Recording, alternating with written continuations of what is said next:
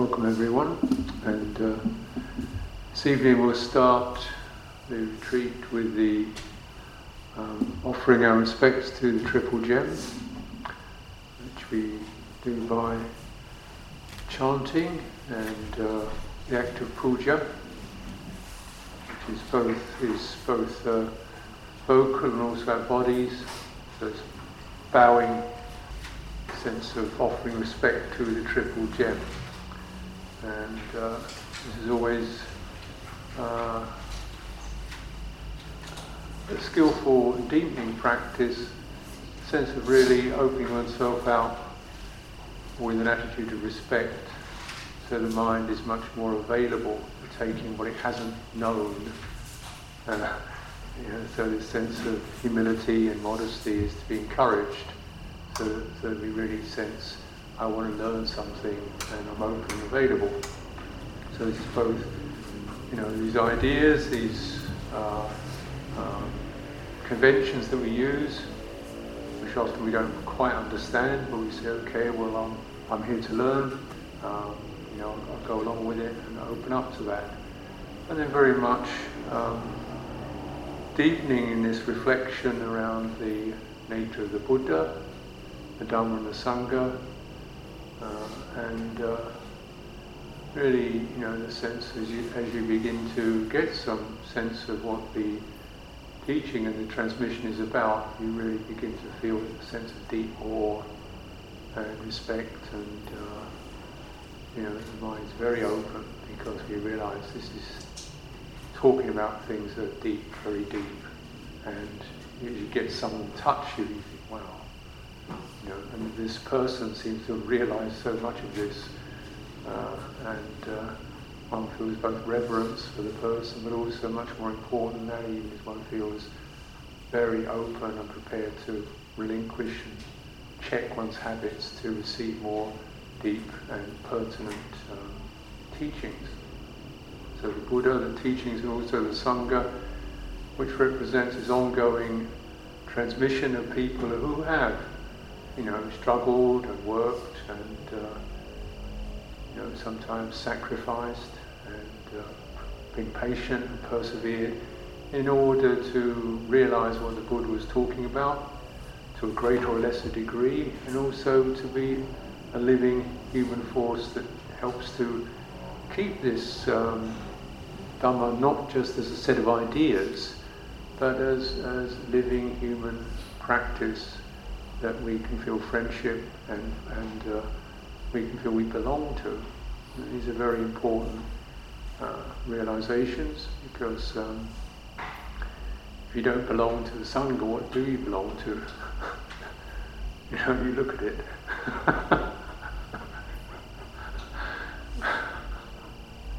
How good is it? So you may think, oh, Sangha means monks and nuns. Well, not, yeah, sometimes it does, but it also means the, the Sangha of those who, literally those who practice well, supatipanno.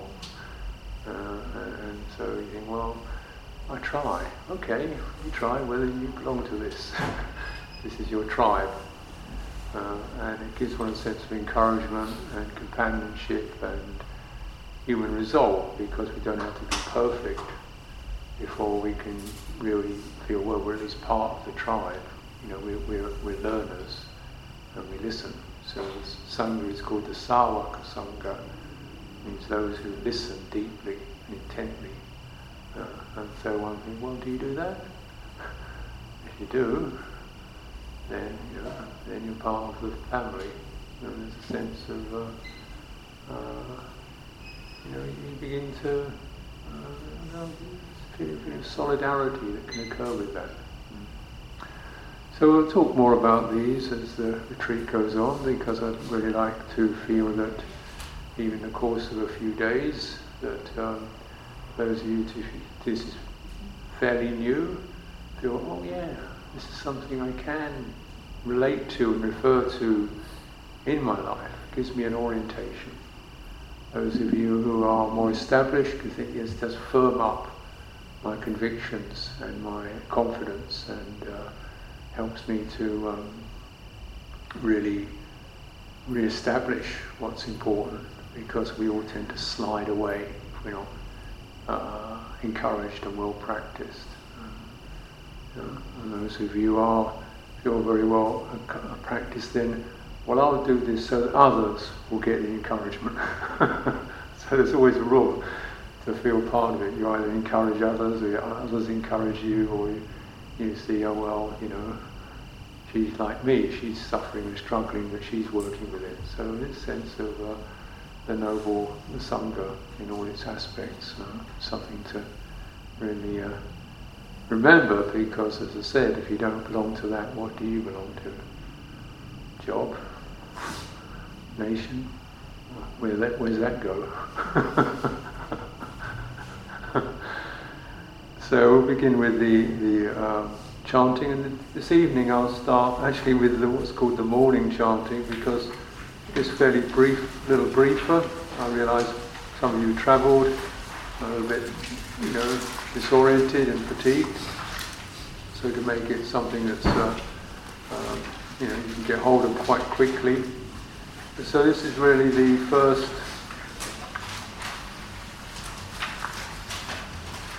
pages page 8 through page 11, and we'll chant in the Pali language. Uh, and there's various uh, these little triangles that you see on the words. It's pointing up. It means you, you, you lift your voice uh, semitone. It's going down. You drop your voice a semitone, so it's kind of waves up and down a little bit. But mostly the best way to chant is just to listen and open your mouth and just breathe out and see what happens. Because then you pick it up really very directly. Uh, and uh, you see where there's lines above the vowels, that means it's a long sound. Ah. There's no, no line, it's a short sound, uh, uh, ah. And the O's are always long, or and the E's are always air. So this gives you some idea of how to get the vowel sounds, and those are the crucial sounds in um, in the Indian um, um, pronunciation system. The consonants just break up the flow of that breath. Up, up, up. So it's the flow of breath and the modulation of breath, which is the essential um, could say even sacred quality of uh, chanting according to this ancient tradition.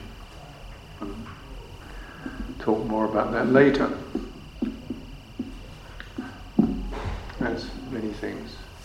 So first of all, we'll offer the make the offering. This is the offering of uh, uh, uh, flowers, which is the um, purity, moral purity. So it's a lovely image uh, something that's fragrant and natural. It's not a, a, law and order, but it's something beautiful arising from the earth.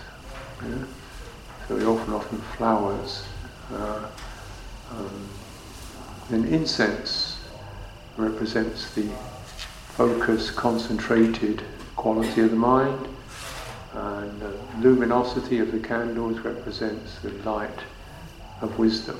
So these are things to you know, that's what we're really bringing up, or trying to remember in ourselves. We put that up there and we align it to this transmission, and then we, we respect that in ourselves and that in others that is in this particular alignment of, of the mind. Mm.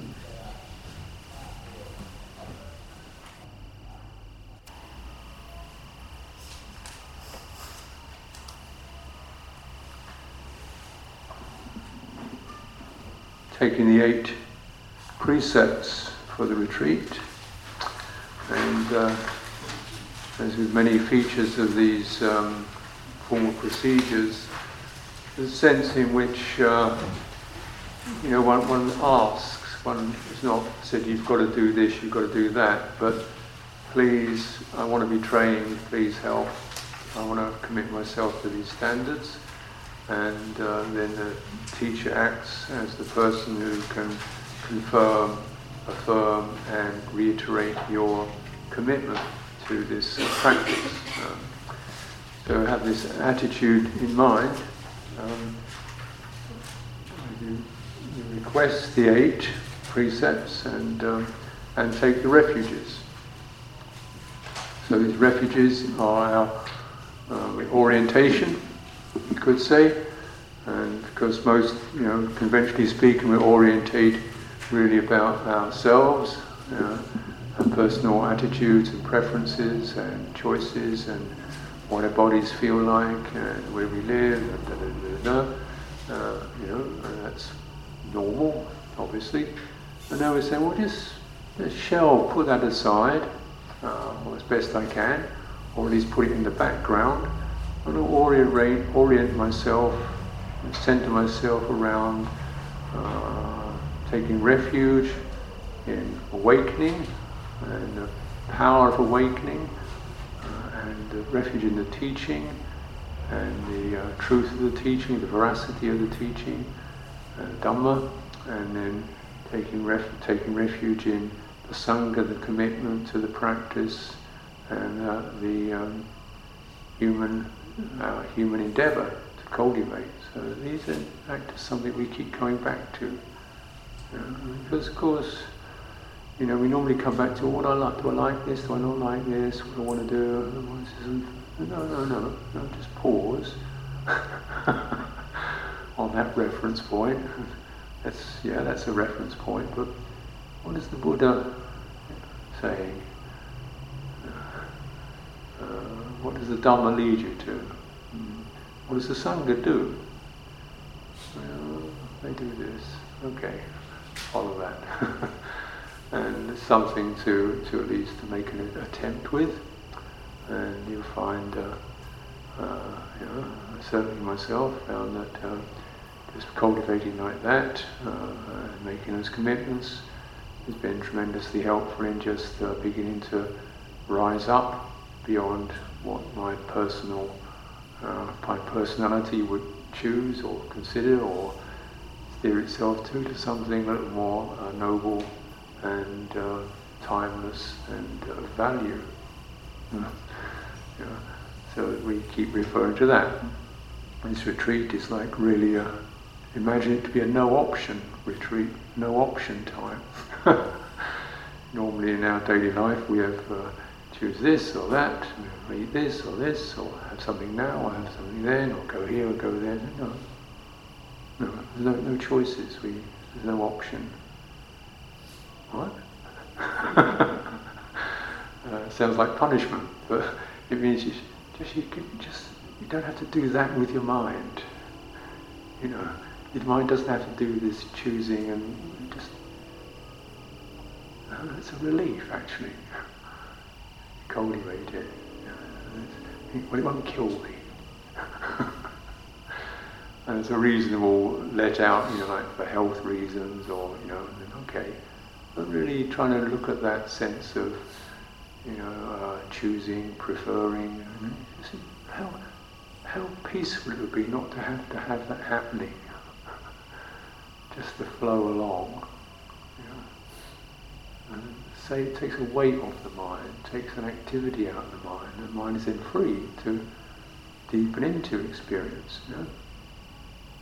So certainly this is uh, in my own life, you know, I was just travelling around, freewheeling person in my twenties, and you know, came to a 15-minute meditation class.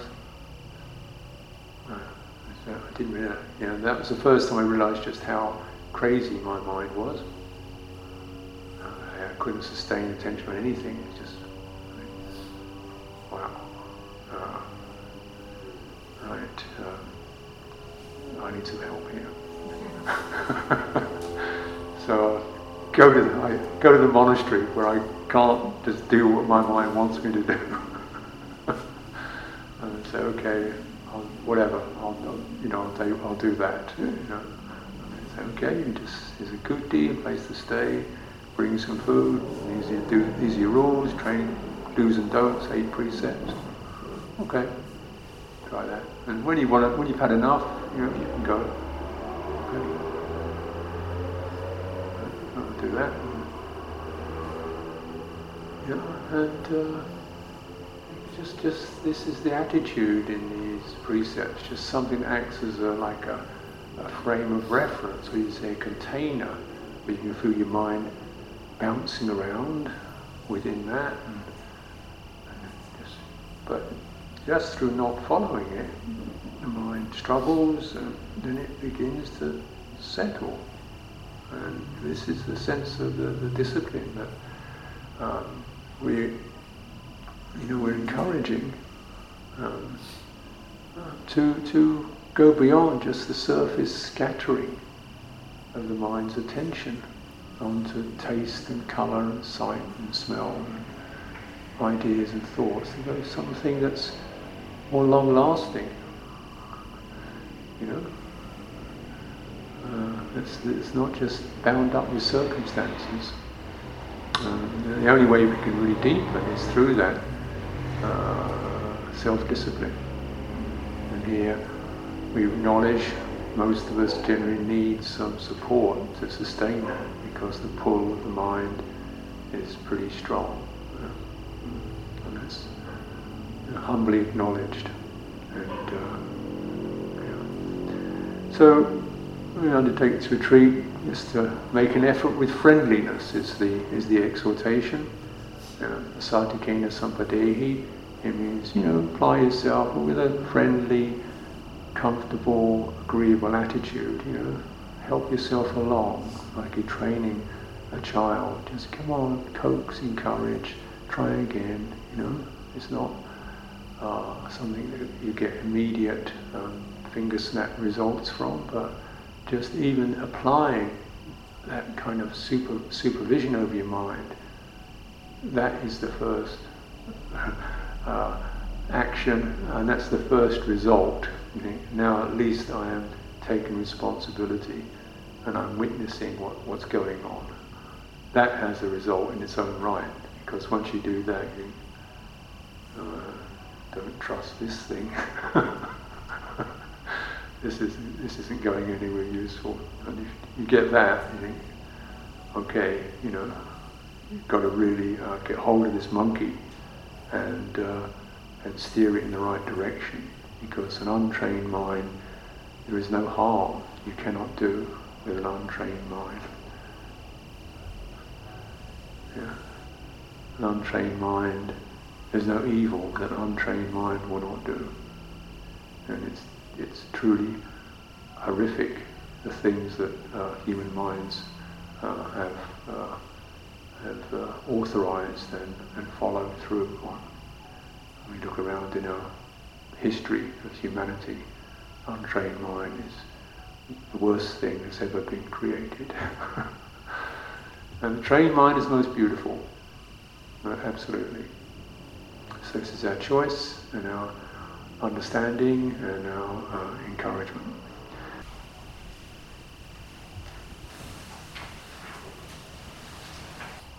So, taking the eight precepts, commitment to a series of behaviors or non behaviors, you could say. We are, uh, just by that act alone, we are taking a step out of circumstances. Um, it means rather than just follow what sight, sound, touch, thought does as it happens, as it arises, say, no, no, this is, we're doing this. I'm inclining this way. I'm training my attitudes and mind this way. And stepping out of the circumstances that time and place presents for us. Uh, called the sensory world, sight, sound, touch, and of course thought, uh, which is probably for most of us the dominant sense organ. And this is always bringing up particular phenomena, particular data associated with uh, time and place. What I want to do, what happened yesterday, what I think about her, my issues with this person, that person, what people think of me, what I think of myself. And this goes on and uh, this in fact becomes a major preoccupation for people, just dealing with what their thinking minds and their emotions are, are producing and presenting associated with events that happened in the past or the present or what they imagine in the future. Uh, dealing with their perceptions, their impressions of other people in the past, the present and the future. People they dislike, people they quarrel with, people they've hurt them, uh, people who've let them down, people they love, people they miss, people they regret, and so on. So this is just going on, and it just keeps going on. and there isn't really a, a, place where it all, in the world of circumstances, is never a, a, a steady place. It's always something bubbling along, and it just goes on, and then you die. Uh, and it can swing from good to bad, but you generally got to keep on top of it and manage it all to swing it around from, you know, from, from bad or to manageable to acceptable to occasionally agreeable and pleasant, and then, you know, try to keep hold of it. So it's really quite a, uh, a lot of work managing the world of circumstances that arise, and these are normally associated with external phenomena, you know, what we see, what we warm, cold, sights, sounds, so on, but probably more predominantly with internal phenomena, my moods, my energies, my health, my concerns, my business, my work, my money, my partner, my relationships, know, my age. All these are things that just keep, you know, mixtures of these uh, keep, you know, touching the heart and causing this rippling of emotion and uh, sometimes anxiety and despond and craving. It's this circumstantial flood that washes over us. You know? And, uh, you know, there's that. And mind doesn't like tries to find a, a steady place in that, and there isn't one. Is there?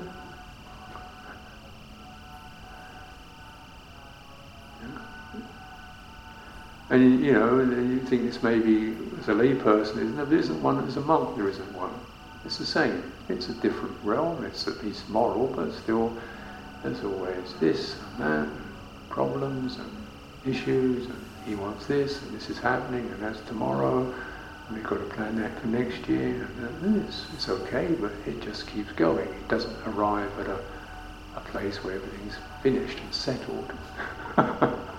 it just goes on, and then you die. what was all that about? and we may try to, to you know, conjure up some heavenly place where we could get it all so sanctified and purified, no trouble by anything, peaceful, calm, nobody bothers me.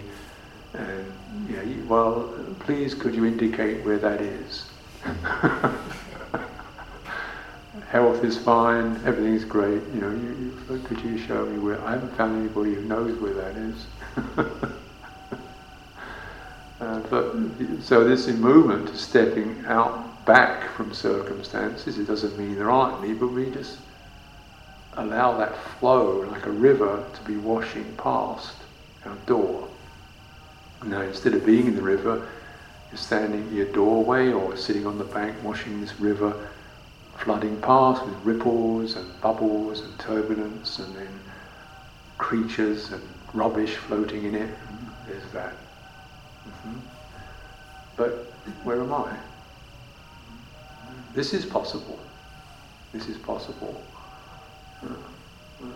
So this is necessary to get some perspective on this flood of circumstances.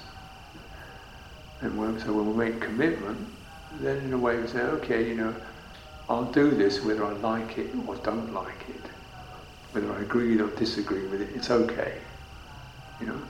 And we make a commitment to the precepts, also to the routines. I mean, oh, it's a bit early in the morning, isn't it? You know, you know, early in the morning, a bit late in the night, and this is a, a struggle. And I feel like I take a nap, don't feel so good. And, getting a bit peckish, you know, like to eat something now and then. Won't kill you. Will it? No, probably not. and you just, they just do it. Uh, uh, once the mind learns that, once you establish that, the mind kind of, oh, oh, the mind recognizes that somebody else is here. You know, the, the tamer is here. Oh, can't get away with it, you know. and over time, eventually, the mind will, okay, go along. And uh, so it's, uh, it is very, um, uh, it has an effect. Certainly in my own life, you know, I was 25 years old, always following every impulse. That's what you're supposed to do you're 25. And enjoy yourself. Follow all the impulses. Follow, have a free, a free person. Go out, do this, do that, explore, have fun, learn this and the other. And, and, the, and where's this going? Where's it going? Where did it come from? You know, where does the river come from? Where does it go to? I don't know. You're in it. And you're just caught up in the stream of it all. Swimming, gasping, floating, splashing around. Where did it come from? Where does it go to? I don't know. Hmm? Well, what about this then? It goes towards. it doesn't go anywhere. it just goes on. Where does it come from? Craving. It's from desire. That's not wrong, it's not evil, it's just being honest. Well, it's not evil in itself, it's just that's the nature of it. Uh, I want to sort of step out of that. That's a desire too the wish to step out, you know, to put motivation into it. And then as you cultivate like that, then you, you're able to see more clearly what the river is made of than when you're splashing and swimming and jumping around and struggling in it. You see more clearly what it's what that river is about once you've stepped out of it. It doesn't mean there isn't one, but you understand it more clearly when you've got a perspective on it. And he, well, I could follow that or that or that, or maybe, you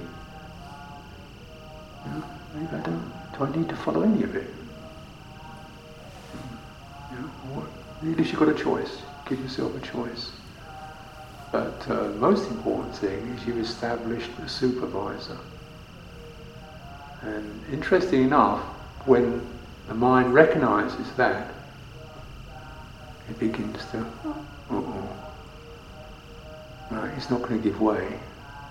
I'll push, I'll shove, I'll complain, I'll struggle, I'll fight. But he's not going to give up.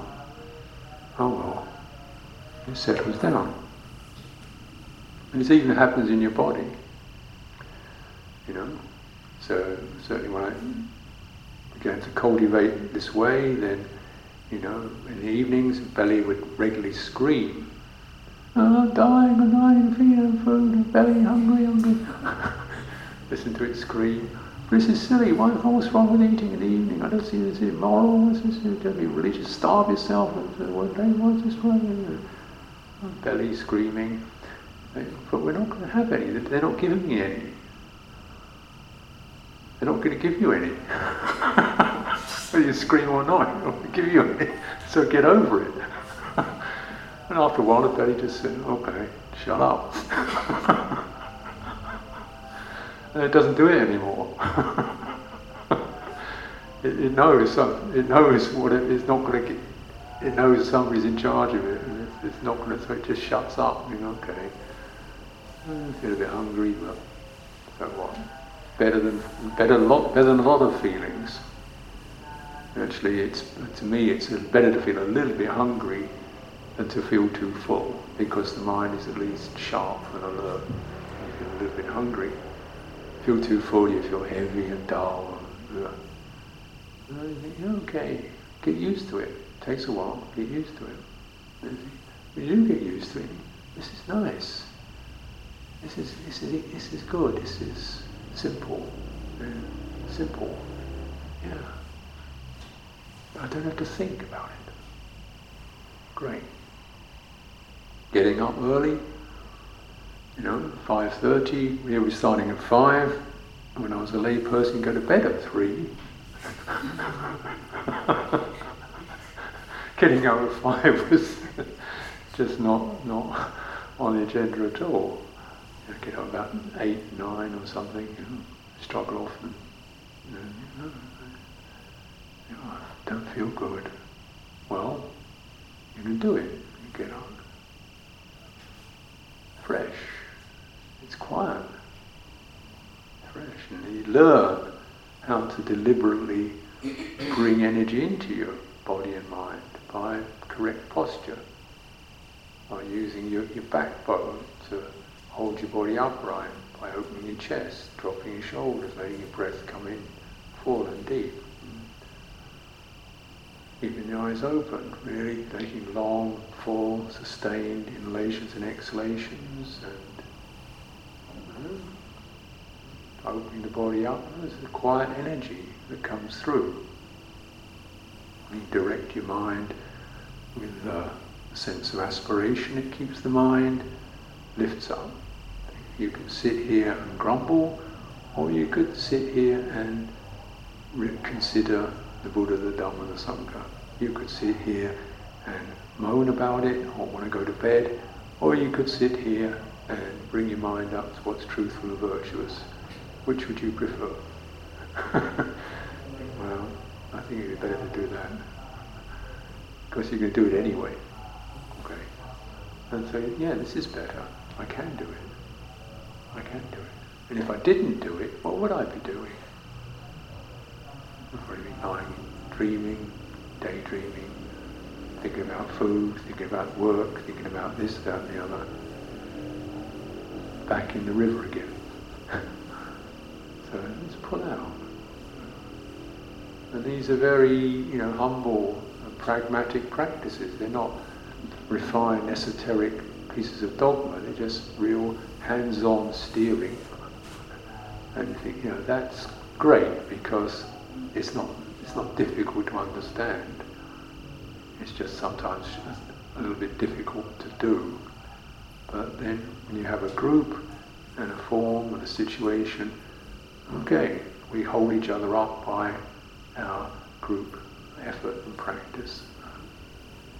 And you, you can do it. And you have a sense of self-respect and your mind begins to drop its obsessions and uh, fascinations and uh, you know distracted thinking.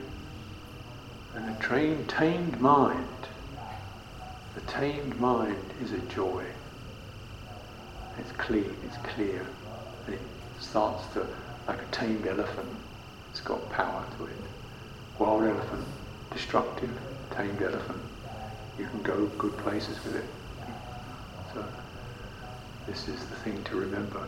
If you don't train it, what do you think is going to happen to it? Yeah? When you train these creatures, you have to be gentle but persistent, and then it will gradually come to heel, and you'll benefit from it. so we make an effort. Uh, it's uh, an effort that we consider not really so as I impress other people or so other people are impressed by me, but because this is for my welfare and my self-respect and my sense of uh, direction.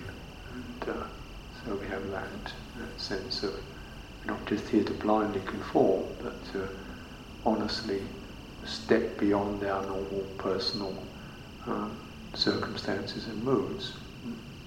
And then we get perspective on them. This is the only way you can really understand uh, your, yourself, what, what, what's living with you, your mental habits, by standing back from them. now, in this uh, Dhamma discipline, we often use the, uh, it's very earthed, it's very grounded, it's not a matter of purely thinking, and we use the body as a reference point uh, because the body doesn't proliferate, it doesn't think about the future, it doesn't, it's just where it is. Yeah. It doesn't decide this and that, it's just where it is. It uh, has no particular fantasies, it's got no particular obsessions, it's, uh, it's just where it is.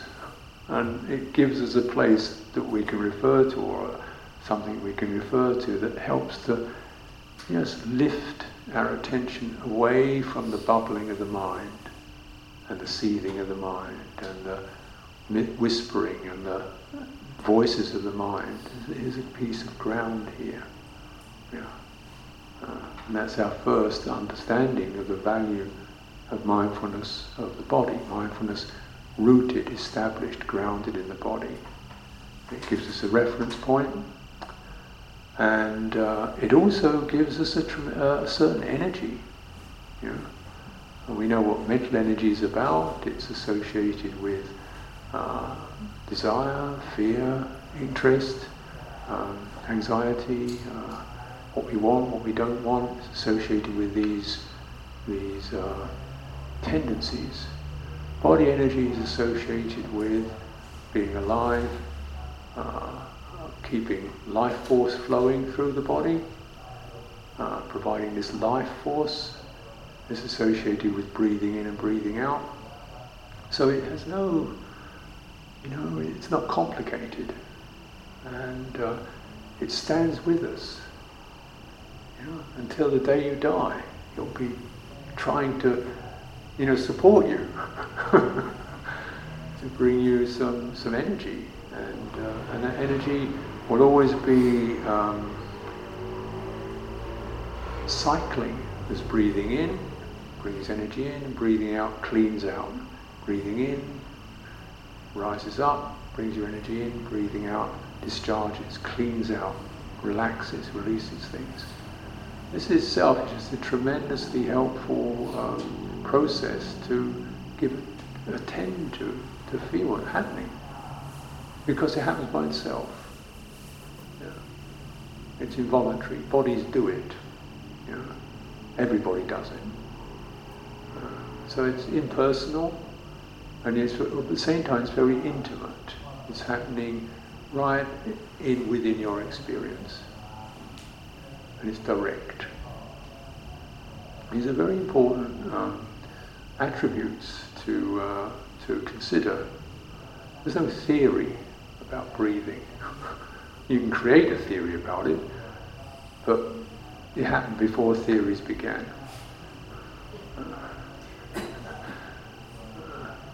and so it takes you out of this views, opinions, uh, and uh, viewpoints.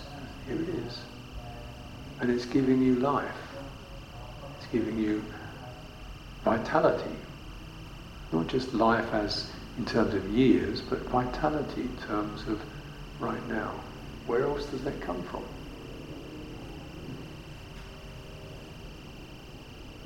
That's given by, it's a gift. So in, in our, we make much of this in meditation practice, and it seems to have been the Buddha's favorite um, theme for uh, meditation, mindfulness of breathing. Um, mindfulness of body, he said, is um, necessary. He says there's no way you can realize the deathless nibbana without mindfulness of body.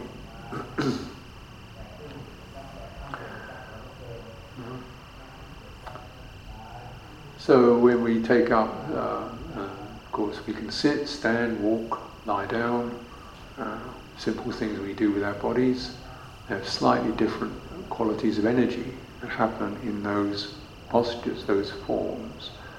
As is very often uh, associated with meditation is the sitting posture. This is actually only one of four but this is the one that you know we, we do because everybody can do it together.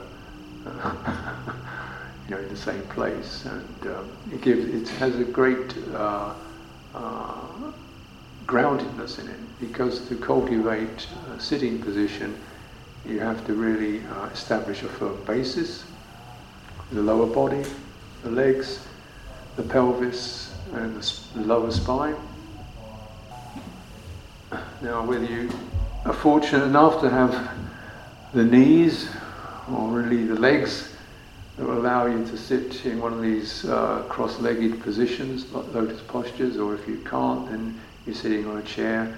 But really, like sit with the base of your body. So if you're sitting on a chair, really plant yourself there, spread your legs a little so you have this triangle. The triangle is a very stable, um, stable form.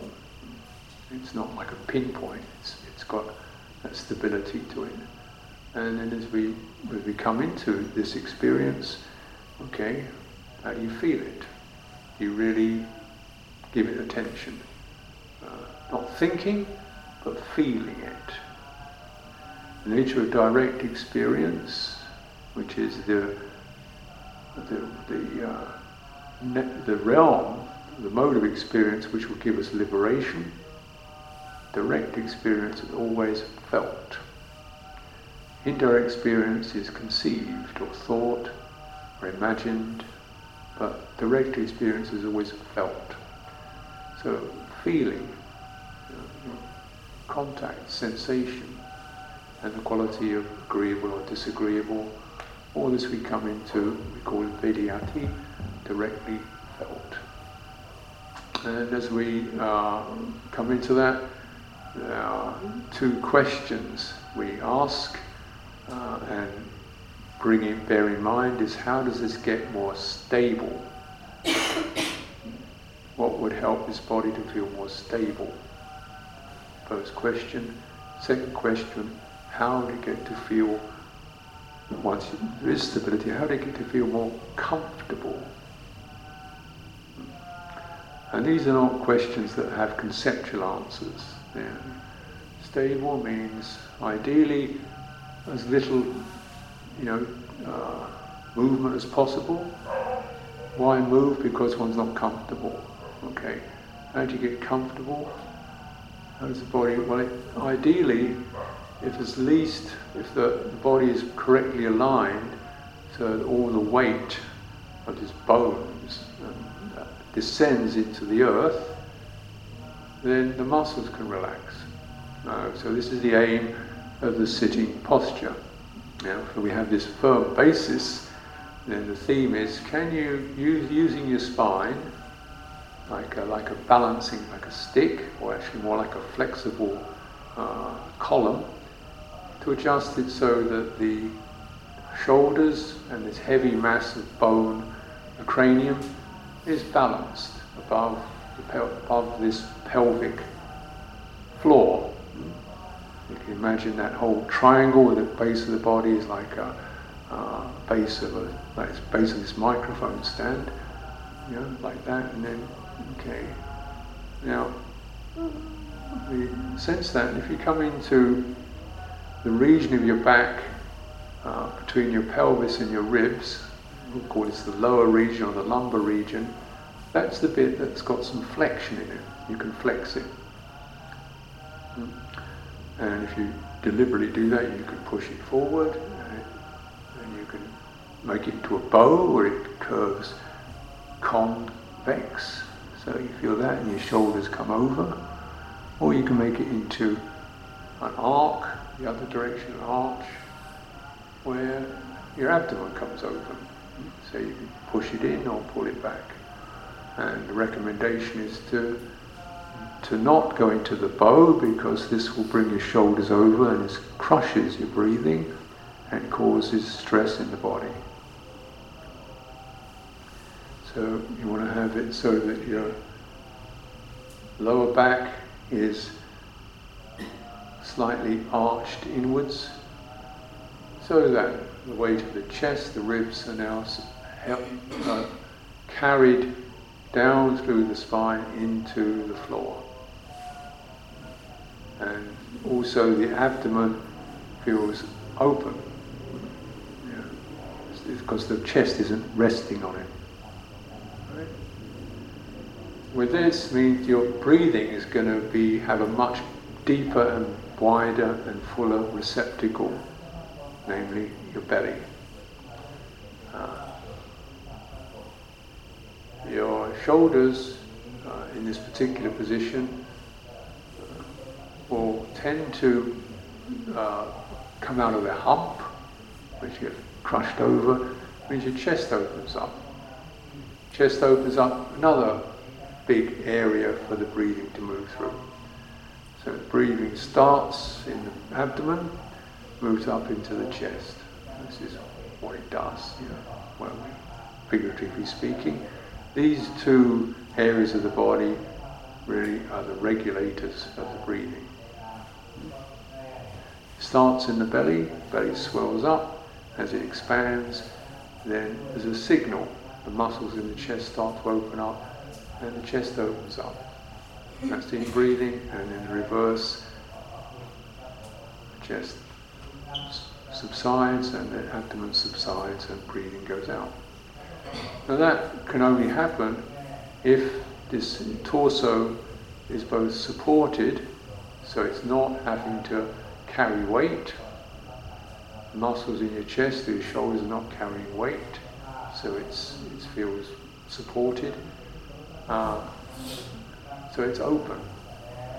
And it's also able to be flexible. It's not stiff and rigid. And then this proper transmission of breathing can occur in a way that is pretty much free from any effort. It just does it.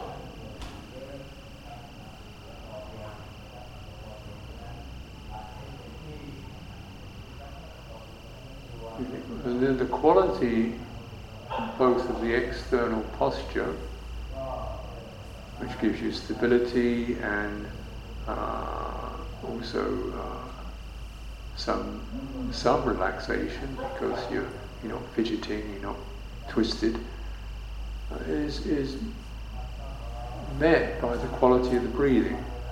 Full deep breathing, uh, unforced, is relaxing, calming, and refreshing.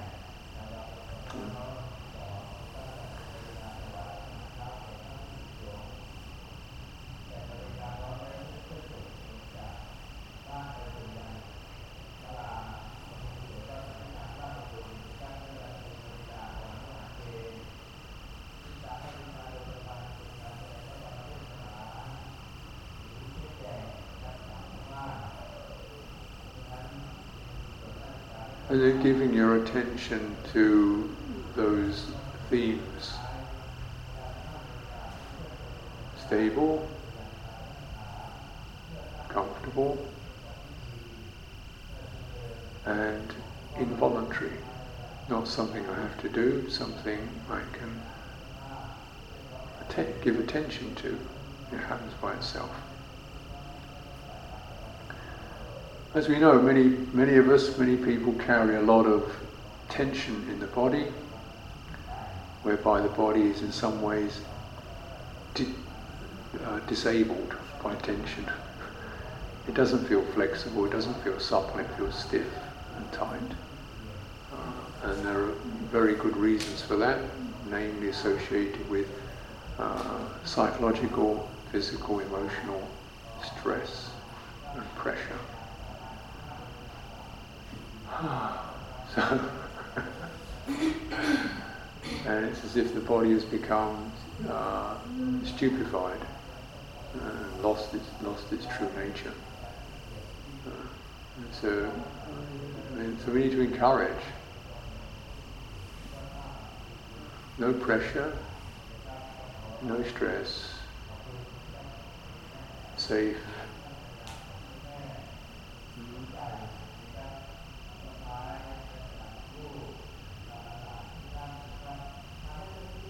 relax. Uh, and if parts of your body don't seem to relax, find a part that does relax. somewhere in there, there is breathing out that can be directly felt. When you breathe out, that is always breathing out it always has a quality of relaxing in it. It's associated with releasing and letting go. So anyway, you can feel this sign, this sense of breathing out naturally. Could be in your throat, your chest, or your belly, somewhere Oh, however long that is, give attention to that.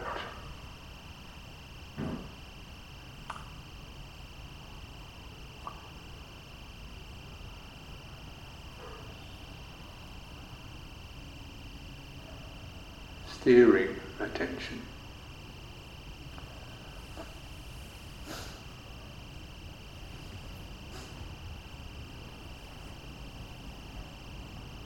steering attention. So a mental effort is just to keep steering our attention into this uh, aspect of experience. Sign of relaxing.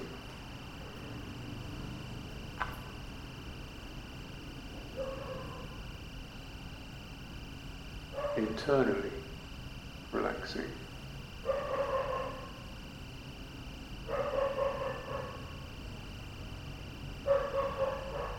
Relaxing the mental pressure to get it right, or to be always mindful, or to get concentrated, or to feel bright, relaxing the mental pressure to feel something that you're not feeling. Relaxing the pressure to feel happy, and so forth. There's, there is breathing out. Miserable people breathe out just as good as happy people. We get so it allows those emotions to be felt but not followed.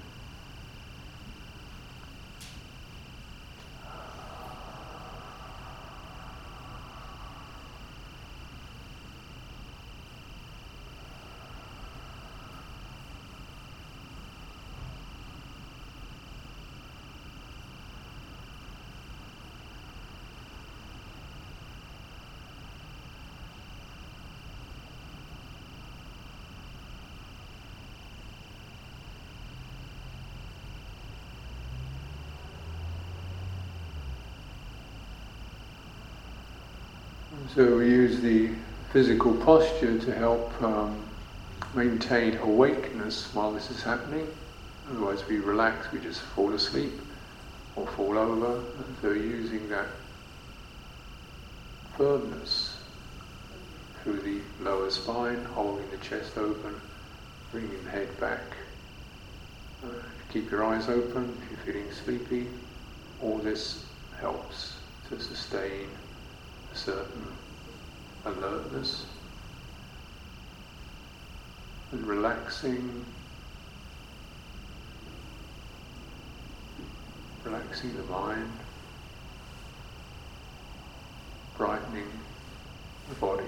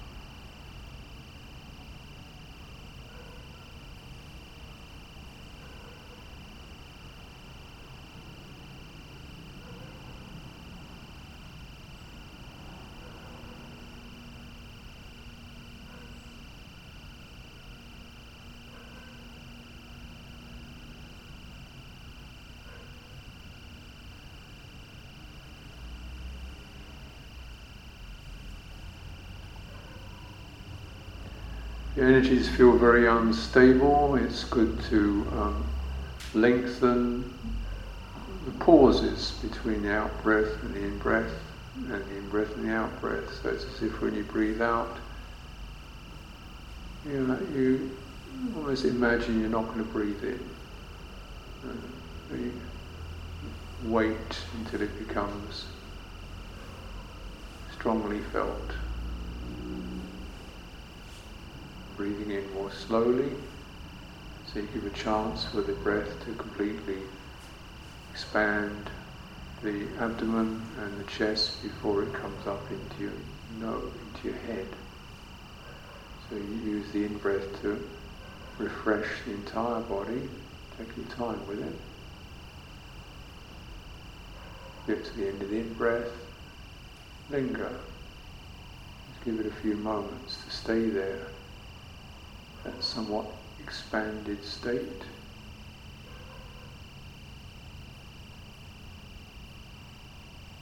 Until you feel something really starts to pull to release the breath. Just extending it just a little helps to um, lengthen and strengthen the energy of the breath and the body. This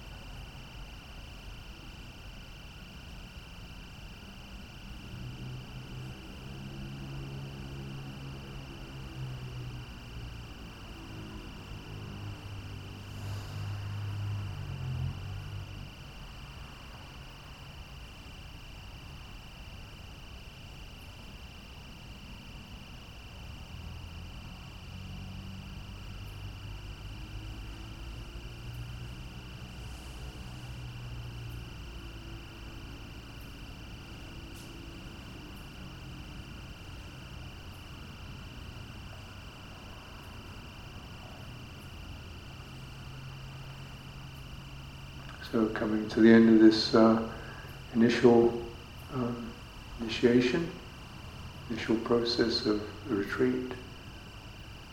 So as I strike the bell, just let your eyes, your mind open to the situation.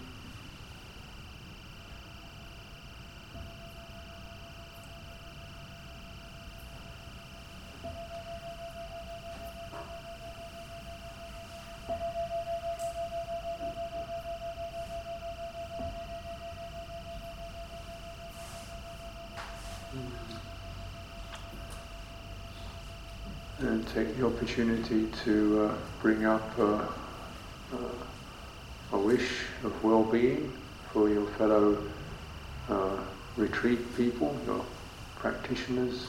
We're going to be living together for about a week, so a sense of acknowledgement and wish for each other's welfare, and um, recognizing we want to train ourselves to move around in a way that it doesn't disturb others.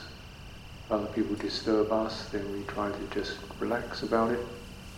So finding a way to live in harmony, in a mind of goodwill and tolerance and uh, sensitivity. This alone is very important. Dhamma practice.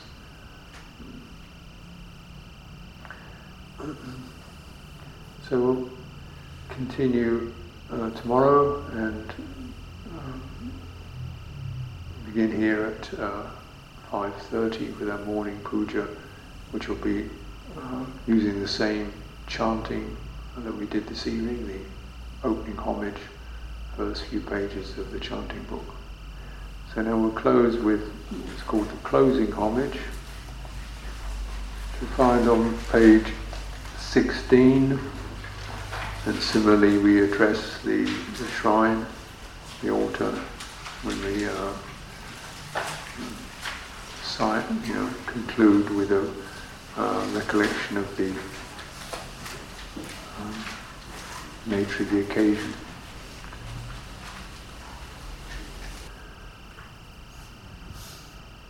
Supatipanno